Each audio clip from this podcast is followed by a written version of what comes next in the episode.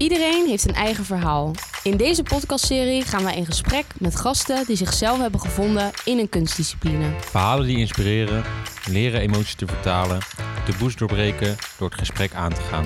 Wij zijn Jasper en Quinty en je luistert naar de podcast over de kunst. Nou, welkom. Uh, vandaag zitten we met uh, Kenny Gomez. Nou, leuk dat je er bent. Dank je wel. Uh, ja, hij is onder andere spoken word artiest. En zou je in het kort kunnen vertellen wie je bent, wat je doet? Yes, ik ben Kenny Gomez. Ik ben geboren, getogen Rotterdammer. spoken word artiest, theatermaker en sociaal ondernemer. Dus ik heb mijn eigen stichting. En daar ben ik de voorzitter van. Oké. Okay. Tof. En uh, nou, je vertelde dat je uit Rotterdam komt. Uh, hoe heeft jouw jeugd er bijvoorbeeld uitgezien? Uh, mijn jeugd, ik heb best wel een uh, half typische jeugd gehad. Dus ik ben opgegroeid op Kop van Zuid. En dat was dan. ik was een van de eerste in Zuid, zeg maar, tijdens gentrification. Dus in 2000 kwam ik in een nieuwbouwblok wonen. En dat was, uh, ergens leuk, maar ook heel raar. Want ik was een van de enige donkere mensen in een hele witte buurt. Dus uh, ik werd vaak, vaak gevraagd op mijn eigen achterpad van... Uh, woon jij hier? Wat heb je hier te zoeken? We hebben hier geen fiets om te stelen, dat je dat even weet. Dus dat was ergens, heb ik een hele leuke jeugd gehad. Maar ergens werd ik ook vaak geconfronteerd met, met van alles en nog een beetje. Dan kom ik ook nog zelf uit een alcoholistisch huis. Dus dat zorgde ervoor dat het uh, vaak turbulent was. Oké. En had je toen al iets waarmee je, waar je je emoties of jezelf in kon uiten? Uh, nee, niet echt. Bij ons thuis was het vaak zeg maar, dat je dan tot vijf uur s'nachts wakker was. Want dan was er ruzie thuis. En dan uh, werd de volgende dag gezegd van... hé, hey, niks op school zeggen. Dus dan werd ik eigenlijk rond acht uur naar school gestuurd, zeg maar drie uur later met een glimlach op mijn gezicht en er is niks met me aan de hand. En dat zorgde er eigenlijk voor dat ik ben opgegroeid met maskers. En mezelf voordoen als iemand die ik niet ben. Ja. Ja, heftig. Ja. Um, en uh, had je in de wijk, je vertelde dat je als enige donkere uh, jongen bent opgegroeid daar. Had je wel gewoon vrienden daar? Of? Ja, ja, ik was wel gewoon heel sociaal vanaf kleins af aan al. Dus ik had overal wel vrienden. Maar uh, Poepvlek was wel de, de, de standaardnaam. Of zo. Ja, je was gewoon echt anders dan... Ja, ja, je had dan wel allochtonen, maar ja. het was echt één op tien.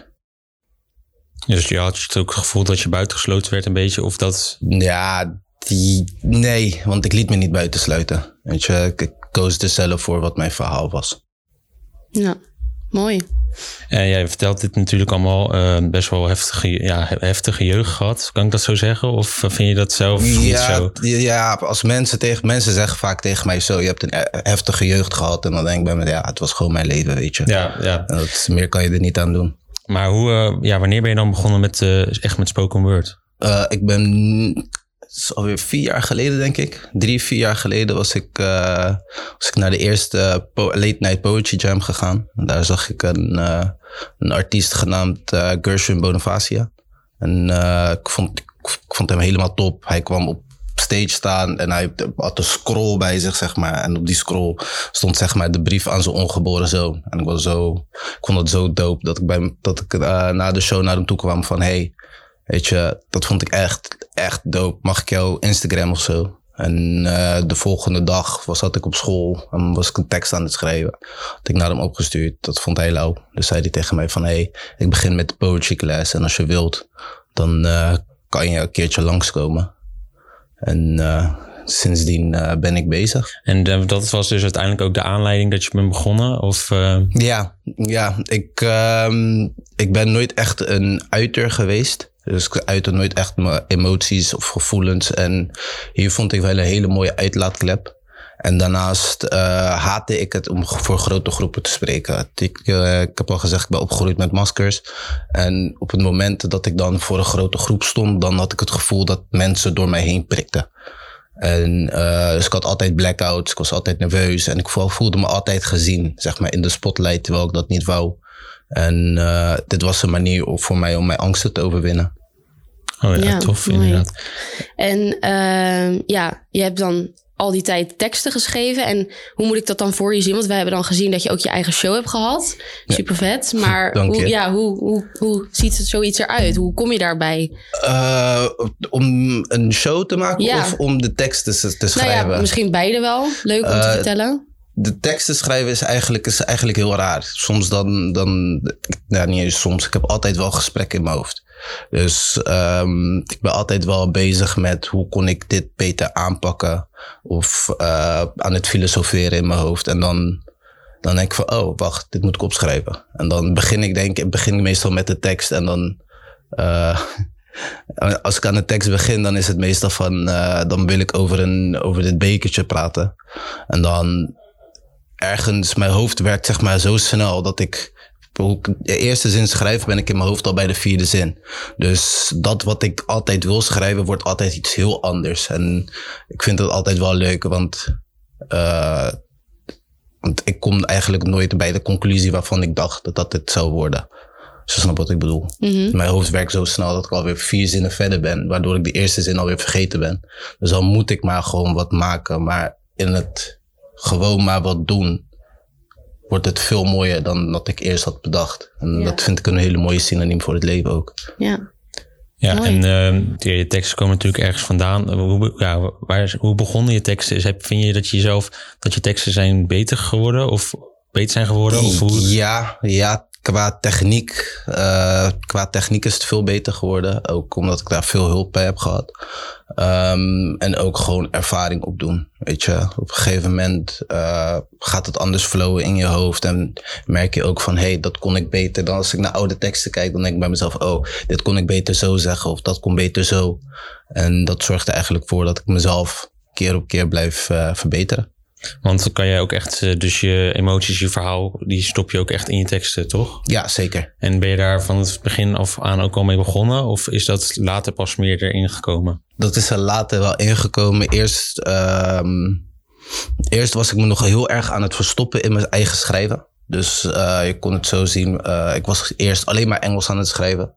En ehm, iemand zei toen tegen mij van... hey, waarom schrijf je alleen Engels? En ik zei toen van ja, dat vind ik een mooiere taal. Maar eigenlijk, eigenlijk wist ik al vanaf het begin al van... zo kan ik me nog steeds verstoppen achter de talenbarrière. Weet je? En, ehm, en ik was ook altijd over iemand anders aan het schrijven. Dus ik sprak over mezelf. Maar ik had het gebruikt dat dan zij voelt zich of hij voelt zich. Weet je, waardoor er toch nog een afstand zit tussen wie ik ben en wat de tekst is. En nu, nu is het wel echt meer gepersonificeerd. ja. Want dat was dan voor jezelf misschien een meer een beschermlaagje. Ja, om het van je af te schrijven. Zeker. Maar ja, het was ook in het begin, weet je. Ja. Dus, en daar was ik nog heel veel angsten aan het overwinnen. Ja. En hoe is die switch gekomen eigenlijk? Dat je dat op een gegeven moment wel over jezelf kon? Ehm, is blijven doen. Dus hoe vaker je iets doet, hoe minder eng het wordt. Tja, want je kan wel heel de dag in het donker kijken, maar als, op een gegeven moment wordt het licht en dan zie je vanzelf wel van hé, hey, Ja. het is niet zo eng. Nee.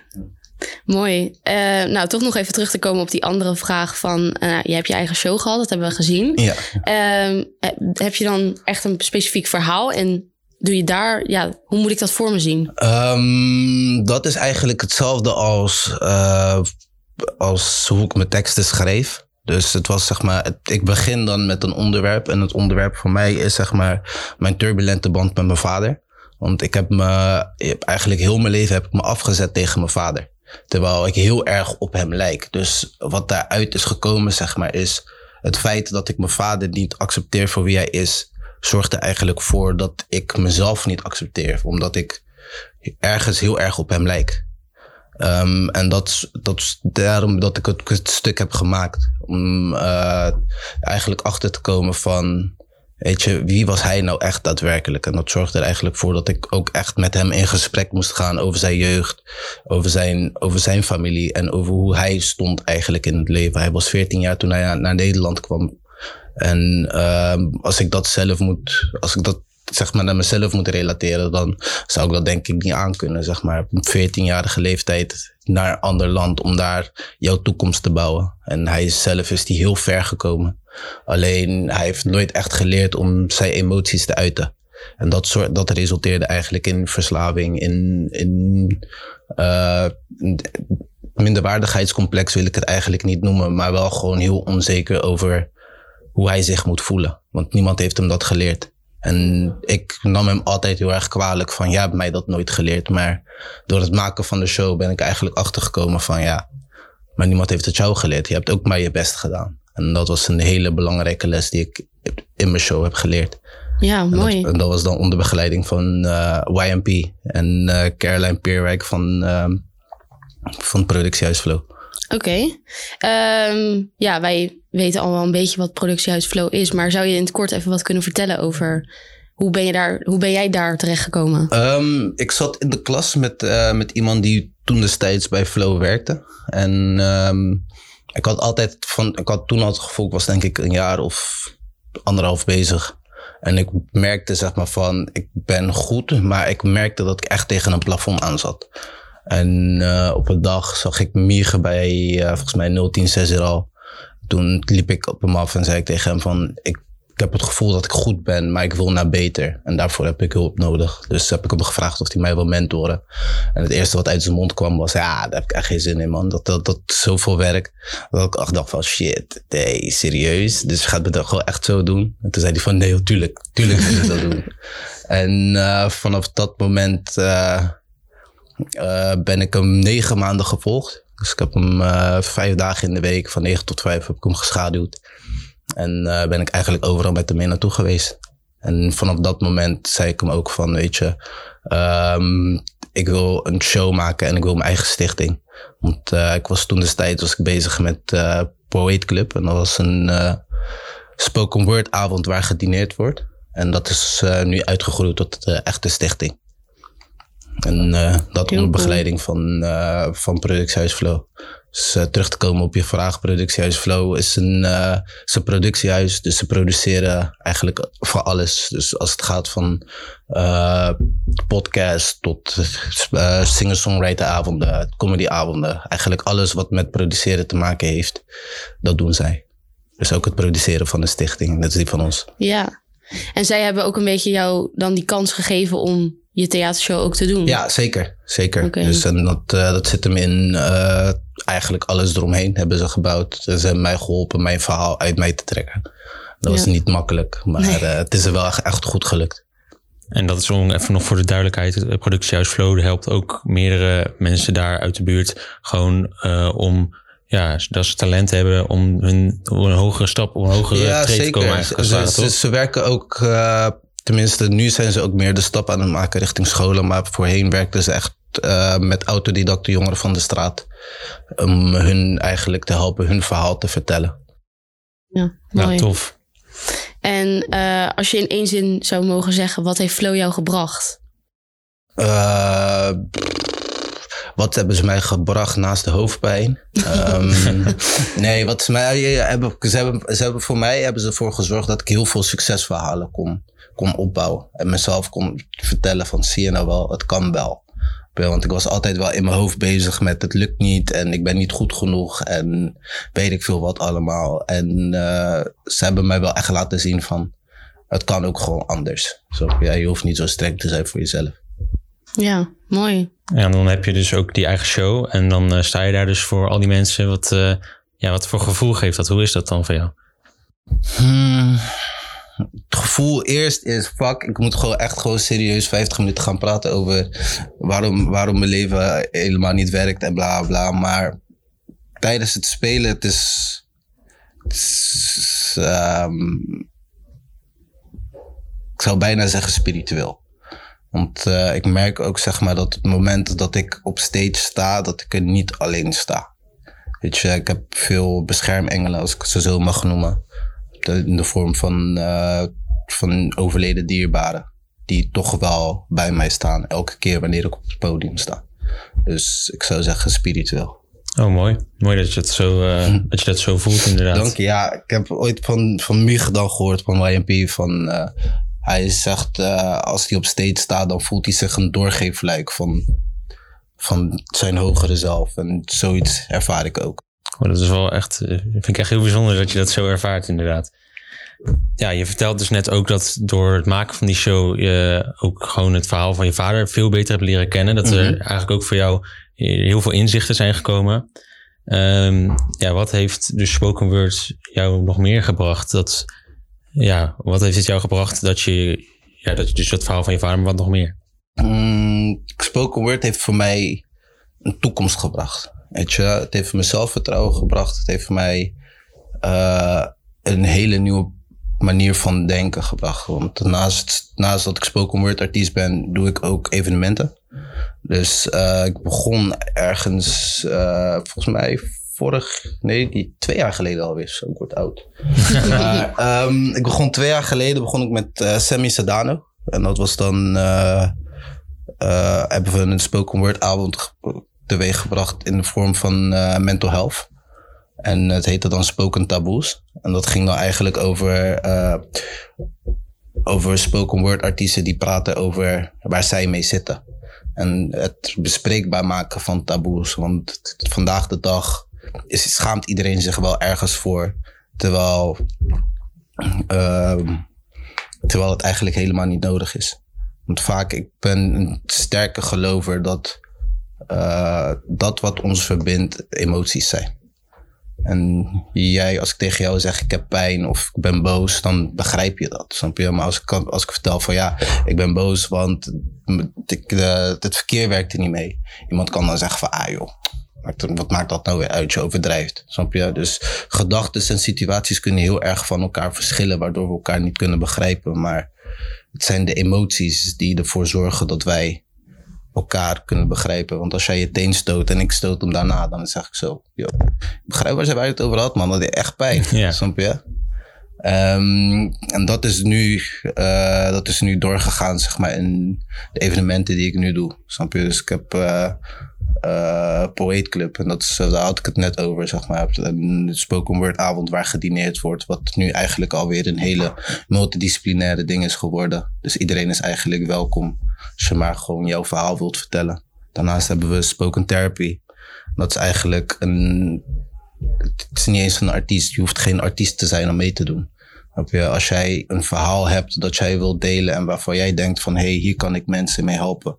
Dan mag je eigenlijk plaatsnemen in de stoel en mag je spreken over dat wat jij, waar jij mee zit of dat jij overwonnen hebt om mensen die in die situatie weer een ha- hart onder de riem te steken. Daarnaast hebben we Speak Easy en dat is een online platform waar, eh, waar kunstenaars mogen komen om hun repertoire te laten zien, waarin er aan het eind nog een interview is. Dus vanuit Stichting Poet Club proberen wij echt het gesprek met iedereen aan te gaan. Dus Ja. artiest en niet artiest. Iedereen. Iedereen. Al, al ben je vuilnisman, al ben je accountant, al ben je, al ben je bollebof of eh, weet ik veel wie. Iedereen is welkom. Gaaf, gaaf. En eh, dat spoken taboes, wat zag je daar ook echt, die, je zegt dat die verbindenis door emoties, zag je dat daar ook echt ontstaan? Ja, zeker. Weet je, het begon dan met het feit dat we van, we hebben maar één editie gedraaid. Maar in die eerste editie hadden we wel gelijk 130 man. En dat was gepromoot op, op, op, eh, op drie spoken word video's. Waarin mensen echt spraken over, over waarin wij en de andere twee, eh, written by SG en eh, Fred Santos. Dos Santos echt spraken over dat waar het mee zij zitten. En eh, ik ben er heel erg van overtuigd dat dat is wat men naar ons toe heeft getrokken. En, op, het- en aan het einde van de avond waren het waren er vijf zwarte mannen die op het podium zaten en spraken over. eh, wacht, dit moet ik beter uitleggen. We aan het eind hadden we een panel. En, tijdens, en bij de ingang hadden we kaartjes uitgedeeld met diepgaande vragen. Dus wat is je grootste angst op dit moment? Wat zijn jouw ambities? En die vragen werden dan aan, aan de artiesten, aan eh, Joel Da Vega van Reflectiesessies en Sammy Sedano dan gevraagd. En ehm, je had dan vijf zwarte mannen die op het podium zaten en gewoon spraken over ja, ik ben eigenlijk heel vaak onzeker. En eh, de laatste keer dat ik heb gehuild was vorige week en dat was hier en hierom. En het was gewoon de energie die er ook hing van dit, tussen deze 135 man. was gewoon bijna tastbaar.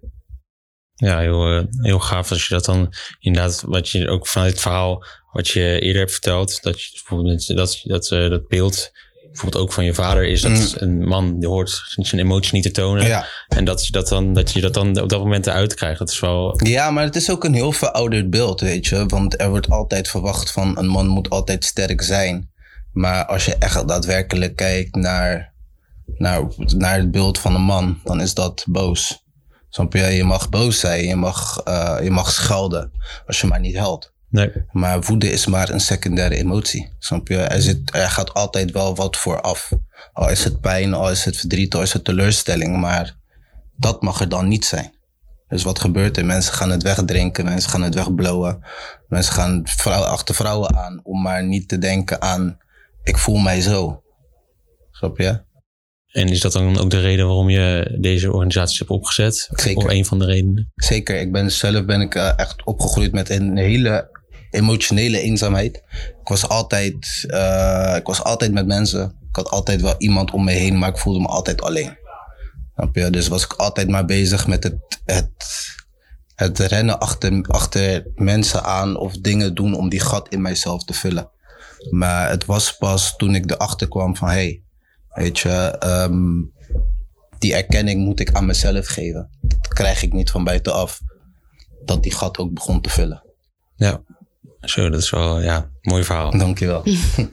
Ja, wat zijn eigenlijk je toekomstplannen in? Zou je nog een show willen doen? Of zou je eh, de stichtingen nog verder willen uitbreiden? Of Allebei wel. Weet je, ik, eh, het mooie van het feit dat ik artiest ben, zorgt er eigenlijk voor dat hoe meer mijn naamsbekendheid groeit, hoe meer ik de stichting erin mee kan nemen en vice versa. Ehm, dus eh, ik kom ook letterlijk, denk maandag was ik terug van een kamp. Samen met mijn partners. En daar hebben we, en hebben we gewoon echt letterlijk uitgeschreven wat we allemaal willen doen in 2022. Dus eh, er gaat veel ni- nieuwe dingen komen. Weet je, we gaan de standaard Pro clubs gaan we nog, gaan we nog doen, maar dan onder in een nieuw jasje. Ehm, we hebben daarnaast gaan we nu ook een dinnershow doen. Waarin je, dat is dan in Jack vanaf 29 november. En daarin gaan we, wat gaan we allemaal doen joh? We gaan een drie gangen menu doen met, eh, met een jazz trio en iets van zeven, acht artiesten die dan tijden tussen de gangen door optreden. Eh, daarnaast willen we nog een docu-serie gaan beginnen over de polarisatie.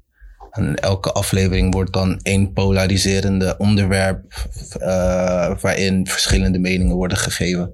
Om daarin eigenlijk om daarin alle geluiden van de, van de maatschappij te laten horen.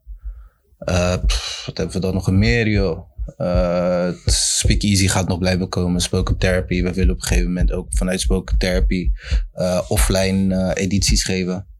Dus eh, er is veel te doen. Genoeg op het programma. Ja, veel te doen, veel waar te maken. En daarnaast wil ik gewoon ook gewoon voor mijn eigen show, weet je, ik wil dat echt gaan uitbouwen tot een, tot echt, want ik ben, ik ben een hele erge liefhebber van jazz. Dus ik wil dat dan ook echt gewoon uitbouwen met een jazzband en alles erop en eraan. Want de show die je nu hebt gedaan is nu klaar toch? Of draai je nog? Ja, eh, dat, dat blijft nog wel draaien. Oh, dat blijft zeker nog draaien, maar daar, daaraan kan ook van alles nog verbeterd worden. Al, al vraag je het aan mij. Maar bij mij, ik, vind- ik ben rupsje nooit genoeg. Het is nooit goed. nee, er is altijd nog. eh, er is Ook een goede, goede eigenschap. Ja, ja, ja, moet doorgaan. Ja, zo is het. Nou, eh, we hebben het natuurlijk heel de tijd over spoken word. En zou jij misschien ook nu een stukje spoken word voor ons kunnen doen en voor de luisteraars? Natuurlijk. Graven in mijn hoofd wat we gaan doen, wat past erbij. Mm. Deze heet eh, PS I Love You. Ik ben moe. Ik loop al heel mijn leven met wind tegen langs een afgrond. Vechten tegen windstoot op zoek naar oogcontact. Op zoek naar de ogen van de storm. Daar waar ik de rust kan vinden tussen het ontwijken van donderslagen die vallen als regendruppels. Ik, ik gebruik mijn kraag als schild. Die mij beschermt tegen de weerzinwekkende weeromstandigheden die het leven mij blijft voorschotelen. Ik ben blind, maar toch rondrennend zoekend naar een buurt vrij. Maar ik ben ver van in de buurt van vrij zijn. Bij mij tenen over de richel. Een richel die mij regelrecht richting de afgrond zou richten. krullende tenen die de rand stevig vasthouden, want ik zit vast. Vast tussen ik wil rusten en ik wil niet opgeven. Kijk het naar een directe ABC, ik kap mee van het leven, maar wat lost dit op? Oké, in dit leven zou ik misschien de rust vinden waar ik zo naar verlang, maar hiermee zou ik alleen op pauze drukken op de lessen die zich in het volgende leven rustig zouden afspelen. Zou ik mijn gereïncarneerde zelf dit aandoen? Nee, want ondanks mijn zelfhaat ben ik niet zo vreed. Met deze wetenschap keer ik in mezelf en geef mezelf over aan het spirituele. Ik doe een figuurlijke stap terug in de letterlijke zin en ga een kleermaker zit zitten in diezelfde rand. De rand die eerst fungeerde als duikplank is getransformeerd in een trampoline, want ik kijk niet meer omlaag. Ik keer in mezelf en ik kijk omhoog. Op zoek naar oogcontact met mijn hogere zelf. Dus raadpleeg ik mijn mentale Google Maps op zoek naar de beste manier hoe ik mij kan navigeren tussen de lagen op lagen van tegenslagen waarmee de buitenwereld mij probeert te belagen en ik hoor een stem. Sluit je ogen. Doe afstand van morgen en alle zorgen die het met zich meebrengt. Vergeet gisteren en alle kilo's bagage die jij daardoor meedraagt, want ze bestaan niet. Ze keten je vast aan verwachtingen en teleurstelling die ervoor zorgen dat jij in het nu weinig kan behalen. Dus ontspan je kaken. Rust je schouders en haal adem. En luister naar de biologische drumstel van je aderen. De vioolsnaren die bespeeld worden door je adem. Dans op het ritme van je hartslag. En laat jouw dromen het gezang zijn die jouw lijflied compleet maken, want jouw littekens zijn jouw beste leraar. Jouw littekens zijn jouw beste leraar. Dus stop nooit met falen. En ongeacht hoe vaak jij blijft vallen, ik, ik, ik, ik hou van je. Op lichten en donkere dagen. Dus stop nooit met zijn wie jij bent. Want zonder jou is er geen mij. Vriendelijke groet. Jouw hogere zelf. Dankjewel, dankjewel. Waar denk je dat je nu had gestaan eigenlijk als je niet met spoken word was begonnen? Denk je dat je leven er dan echt compleet anders uit had gezien? Of? Oh ja, zeker wel. Ehm, als ik ehm, geen spoken word artiest was geworden, dan zou ik denk ik nog mijn droom najagen om fysiotherapeut te worden. Dat was zeg maar mijn red race, ongeacht wat ik deed. Dus ik heb eigenlijk helemaal geen diploma's, behalve de uh, MAVO. En ehm, ik was altijd wel aan het richten op uh, fysiotherapie, want ik was uh, opgegroeid met de scoliose. En dat is als het ware een bocht in je wervelkolom. Dus ik moest altijd een corset aan vanaf, vanaf 8 tot 16. Dat was dan 23 uur per dag. En dan moet je begrijpen, dat is een hard plastic ding. En ik ben super druk. Dus dat betekent dat ik altijd, zeg maar, belemmerd was. En um, die belemmering voelde ik eigenlijk wel, zeg maar, mentaal als fysiek. En dus had ik mezelf eigenlijk de belofte gemaakt van ja, als jij uh, als je later groot wordt, dan word jij fysiotherapeut. Dan hoeven kinderen niet door diezelfde hel te gaan.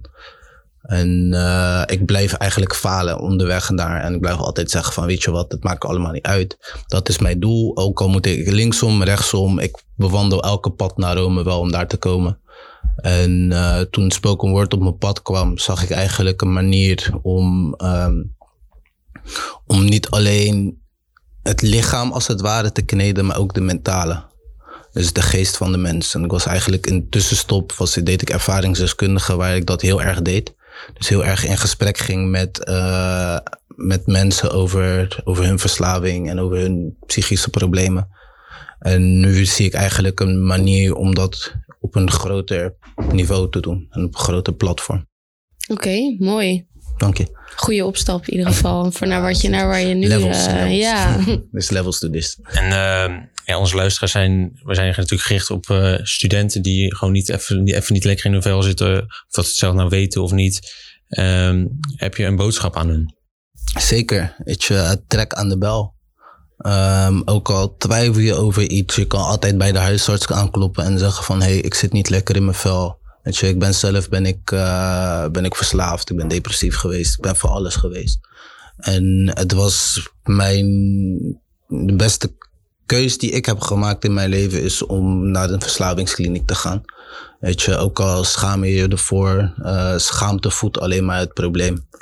En dat, uh, dat was voor mij eigenlijk, uh, was ook eigenlijk tweede, de tweede reden waarom ik spoken word ben gaan doen. Op het moment dat je met maskers leeft en maar doet alsof alles goed is, dan, dan pak je het probleem niet aan. Je plakt er alleen maar pleisters op. En ehm, het moment dat je er echt over gaat spreken, al is het met een vertrouwenspersoon of met een huisarts of een ambulante werkster. Weet je, het zorgt er wel voor dat het niet meer in je hoofd zit en eigenlijk de wereld, in de wereld zit. En dan pas kunnen mensen je helpen. Weet je, dus ga je niet om het feit dat je je niet goed voelt. Want 9 van de 10 mensen voelen zich niet goed. Iedereen doet ook maar gewoon wat. Weet je? En daar kan je ook gewoon hulp bij gebruiken. Ja, nou mooi. En mensen willen je altijd wel helpen. Het is alleen, ja. vraag je erom. Tja, anders weet niemand het. Um, zou je jezelf, uh, ja, ik ben in ieder geval heel erg geïnspireerd geraakt de eerste keer dat ik je verhaal hoorde. Dankjewel, dankjewel. Um, ja, waar kunnen we je vinden? Uh, je kan mij persoonlijk vinden op Instagram en Facebook. Op, de ene, op Facebook heet ik Kenny Gomez. En op uh, Instagram heet ik Gomez Kenny aan elkaar is uh, Gomez met de S. Heel veel mensen maken, maken die fout. En je kan ons ook vinden op www.poetclub.nl. Dus uh, E Club. En um, waar nog meer? Op Instagram weten we eigenlijk hetzelfde. Je hebt dan ook nog Speak Easy en Spoken Therapy. Oké. Okay. En daarnaast moeten we productiehuis Flow niet vergeten. Dus hoe je het zegt, dat is hoe je het schrijft. Nou, we willen je in ieder geval heel erg bedanken. Bedanken voor je mooie woorden en voor, om uh, je verhaal uh, met Jullie ons gedeeld. Uh, Jullie ja, ook bedankt. Geen dank. En ja, de luisteraars bedankt voor het luisteren en tot de volgende. Ja, en vergeet natuurlijk niet ons, onze recensie achter te laten. En laat vooral weten wat jullie ervan vinden.